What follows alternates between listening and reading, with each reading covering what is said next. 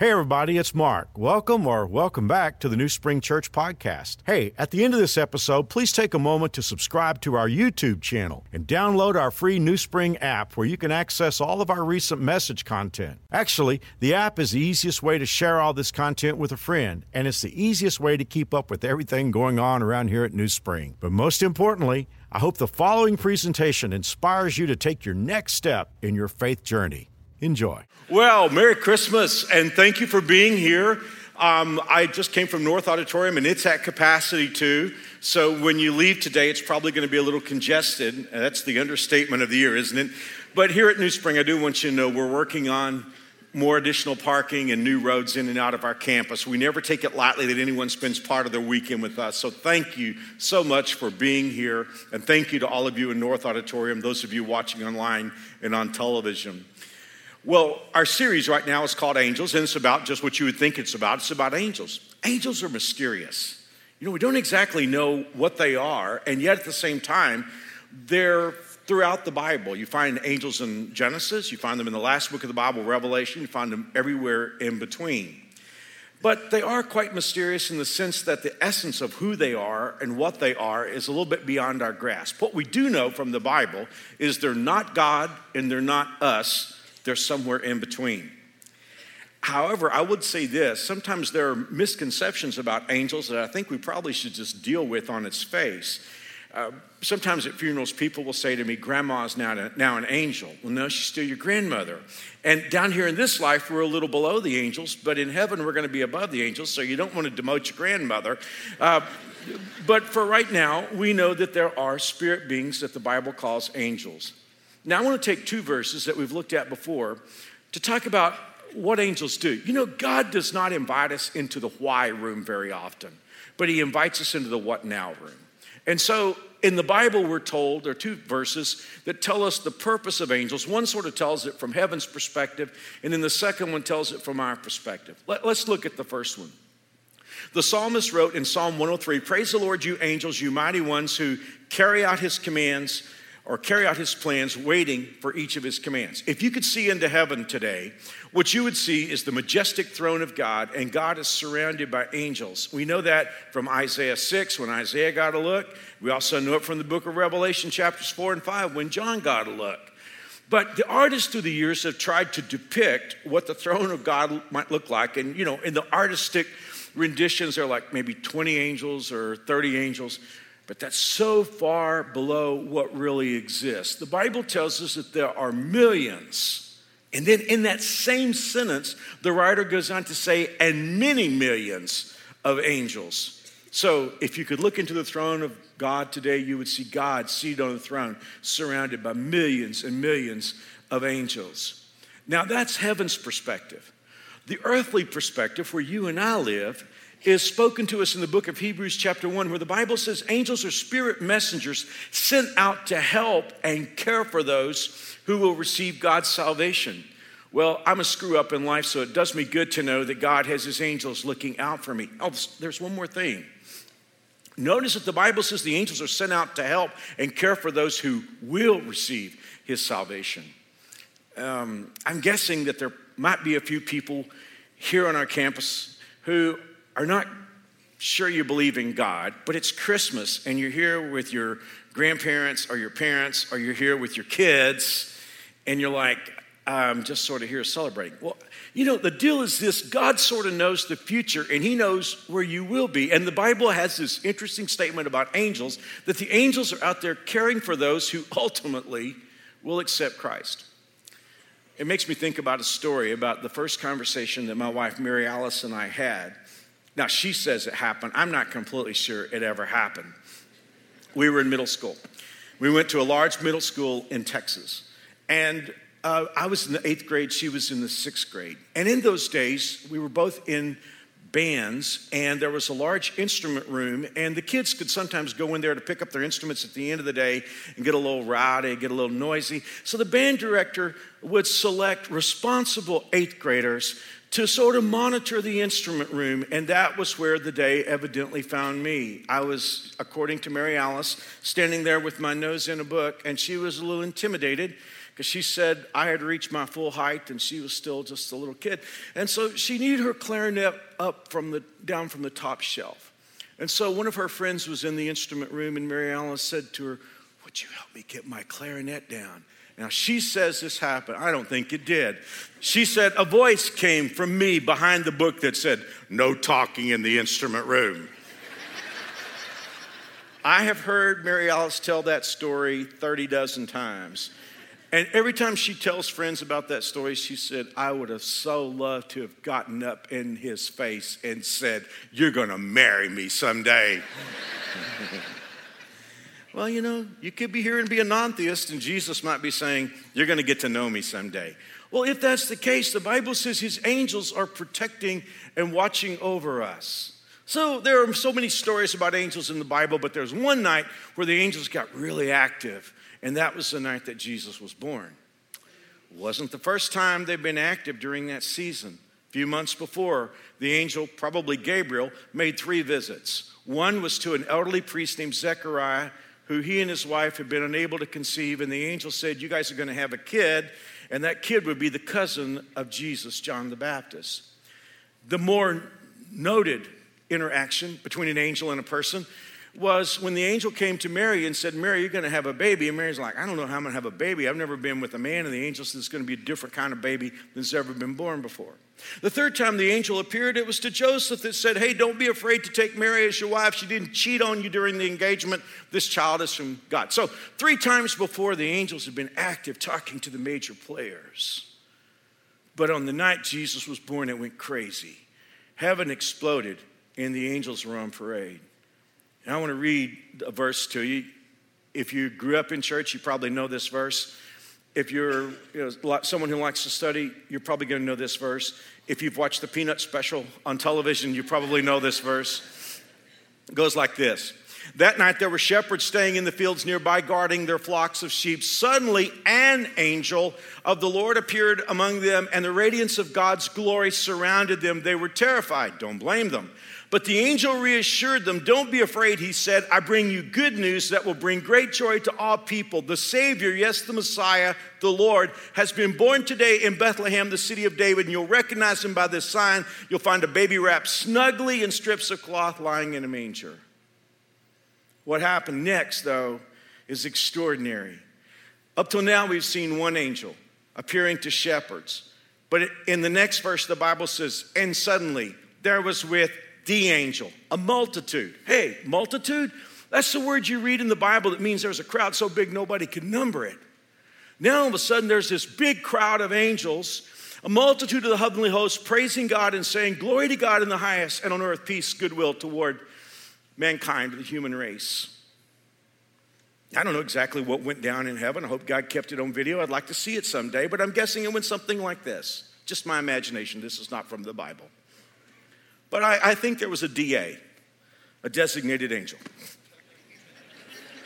God picked one of them out. On the night that the Savior is born, you're going down. I want this announcement made to shepherds in the hills outside of Bethlehem. You're on. I don't know if angels get envious, but I'm sure that the other millions and millions of angels are like, we sure would have liked to have been the DA. But hey, that angel went out, did his job, talked to the shepherds. I think at that moment the angels are probably leaning over the edge of heaven with their toes, if angels have toes. Angels were leaning over the edge, and finally God said, Okay, guys, just go do what you want to do. If you've got kids, you know that, you know, just, just go, just go. And then suddenly they all came, and heaven exploded, and the angels were on parade. No display, no grandeur in the human race could have ever risen to that moment. No fireworks show, no opening ceremony of the Olympics, nothing at Disney World, no Times Square New Year's celebration, no air show, no halftime at the Super Bowl. Nothing could have ever rivaled the moment when heaven exploded and the angels were on parade. It's no wonder we focus on that part of the Christmas story. Hey, when you go home, find your Christmas cards. Wherever you have them, thumb through your Christmas cards. How many of them have angels and shepherds?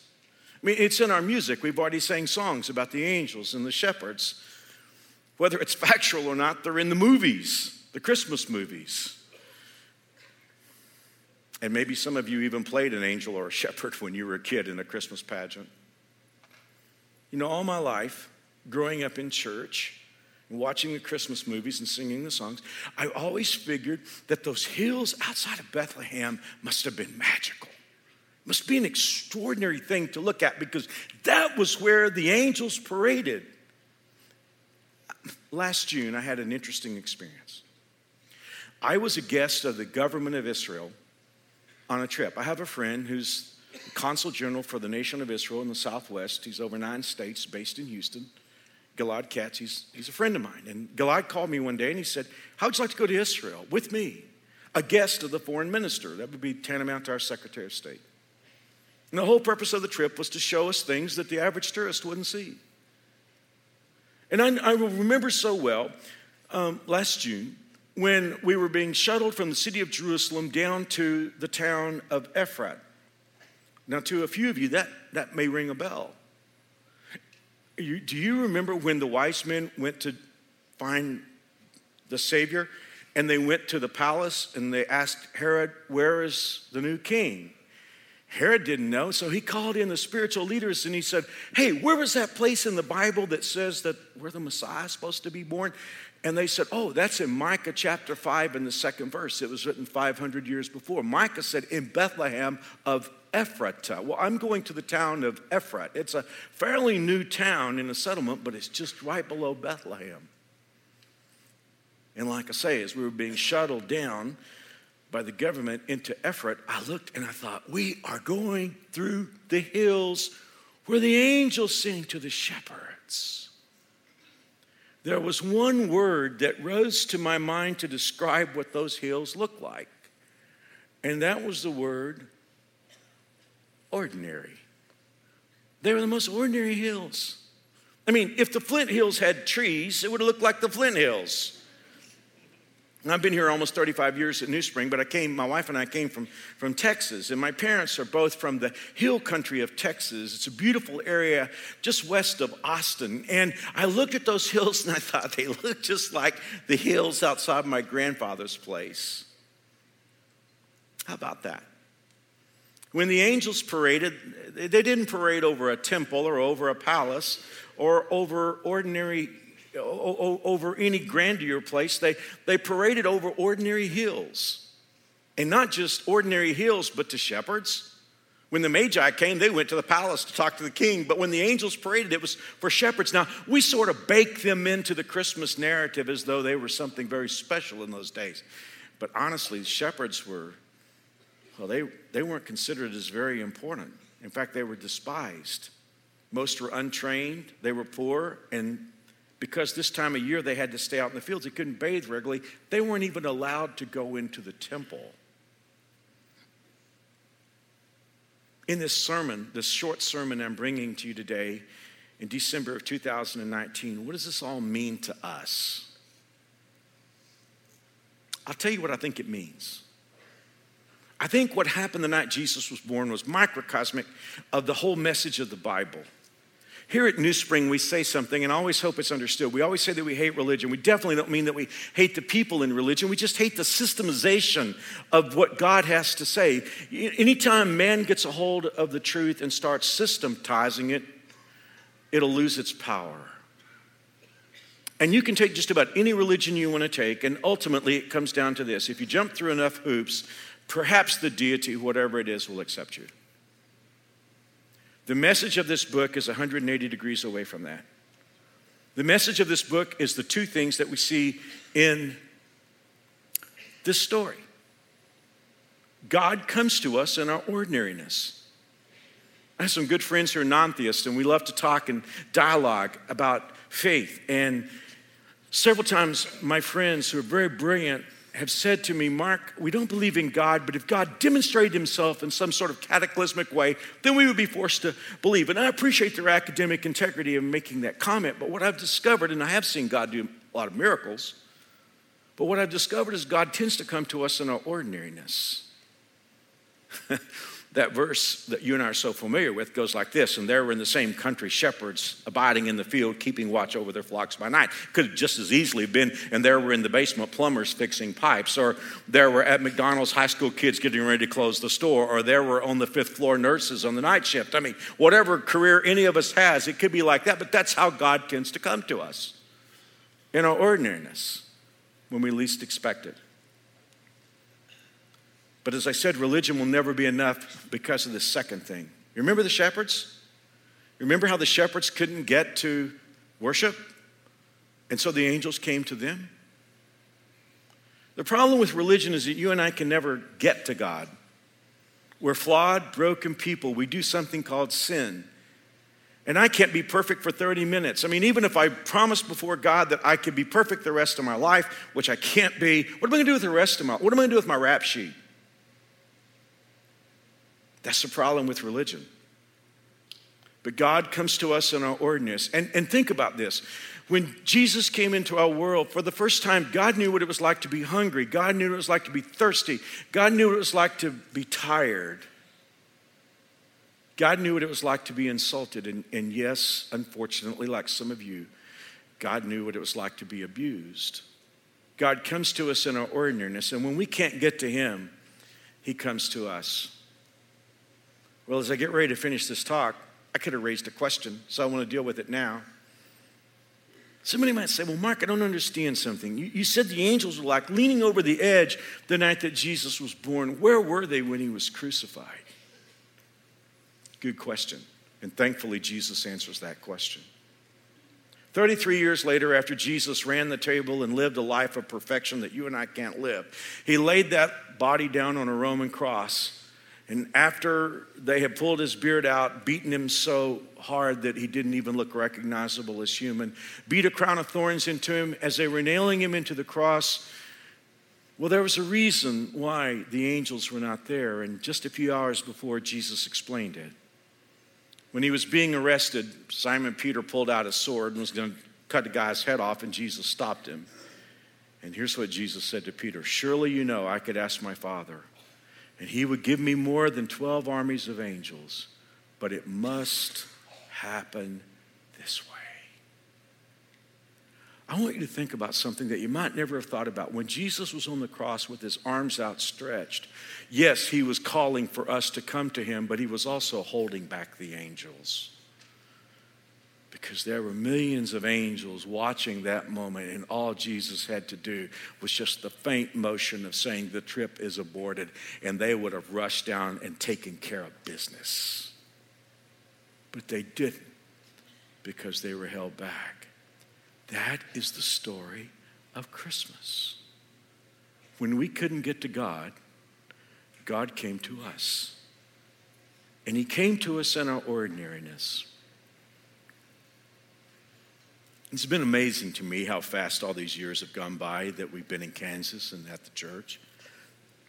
I was 28 when I came here. I'm 63 now. I don't know how I got here. But you know, when I first came here, my kids were really small, and now I've got grandkids. And this didn't happen with me, but it could have. Heard the story about a grandfather who was visiting his daughter and his grandkids for the Christmas holidays. And he walked into the living room where there was a playpen with his two year old grandson. And the two year old grandson reached up to his grandfather with a tear streaming down his face and said, Papa, pick me up. And he was just about to do it, but his daughter walked in the room and said, Dad, you can't pick him up. He's being punished. He's there for a reason. You have to leave him there. You can't pick him up. And then she left the room. And then the little boy reached up his arms again, tears still streaming down his face. Papa, please pick me up. Well, the grandfather knew he couldn't pick him up because he'd be in trouble with his daughter. So he climbed into the playpen with him. and that, ladies and gentlemen, is the story of this book that God came to us in our ordinariness. And when we couldn't get to Him, He climbed into the playpen with us. And He made a way for us to go to heaven, and He left a deal on the table that's still in effect today. What do you think He wants from us? I mean, it all comes down to the Christmas story because, see, God came into our world to make a way for us to go where He is. And Jesus paid for us to have a life that we can't ever earn on our own. And right now, God has a deal on the table. And that deal is spelled out for us in Romans 10, verse 13. It says, Whoever calls on the name of the Lord will be saved. So, what is it exactly that God wants from us? I heard a story about a couple who've been dating for a long time. The guy was five years older than she, and they were going through college trying to get their careers underway, and they lived in different places. And but every year for seven years, he asked her to marry him, and she said, No, it's not a good time.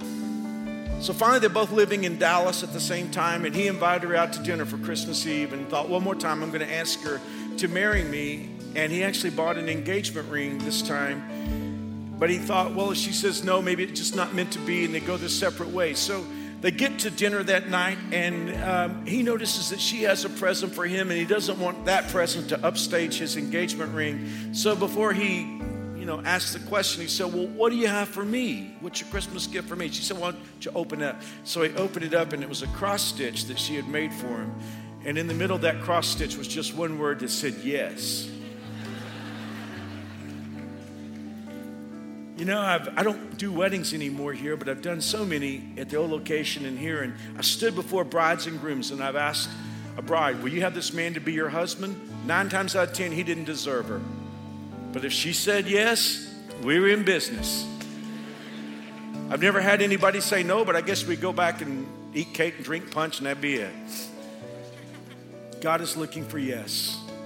Jesus paid for your sins on the cross. Three days later, he walked out of his grave under his own power and he signified that everything he said was true. And right now, the deal is on the table that no matter who you are, what you've been, or what you've done, if you're willing to put your hand by faith in the hands of Jesus and trust him as your Lord and Savior and King, all your sins are washed away. You're adopted into God's family. You become his daughter, you become his son, and your life is forever secure in Christ. If that sounds beautiful, I can't think of a better time to receive that gift on, than on Christmas Eve. And I'll tell you what I'm going to do. I'm going to lead you in a prayer. And these aren't magic words, they're just words that say yes to God. And I'm going to pray each line slowly so that if you want to repeat it after me, I want you to be able to digest it and decide whether you want to say these things to God. But if you do say them, God, a living God, is on the other end. Would you just bow your heads with me, please? You pray silently or pray out loud, whatever you wish. Dear God, I know I'm a sinner. I'm broken beyond repair, but I believe you love me anyway. I believe Jesus died to pay for my sins. I believe he arose from the grave. And because you've offered me the gift of eternal life, I receive it. I want Jesus as my Savior. I want Him as my King. Give me the strength to follow Him. In Jesus' name.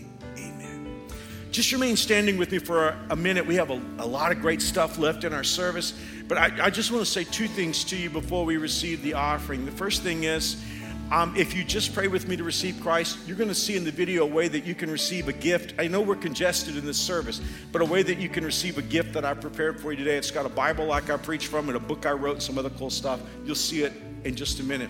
Secondly, we desperately want you to come back and experience services with us at New Spring. We have them on Saturdays and Sundays. But next weekend, there will not be a service on this campus. We have over 100 staff members, and they are literally working around the clock for all these seven services. A lot of them will get to be with their families. And so, several years ago, we just decided to take the next week off and give our staff time to be with their families. By the way, it also takes a thousand volunteers to do Christmas Eve services here at New Spring. So, Thank you. They deserve it.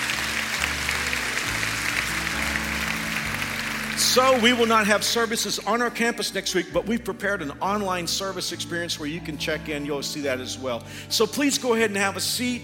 There's more to come. I'm going to ask the ushers to come forward to receive the offering, but it's going to be my time to say goodbye because this is the last part of my service for this year. May God bless you from Mary Alice and my family. Merry Christmas. Once again, thanks for listening. If you live in Wichita, the surrounding area, we'd love for you to engage with us in one of our weekend services. For directions, service times, and information about our incredible kids and student environments, visit us at newspring.org. One more time, newspring.org.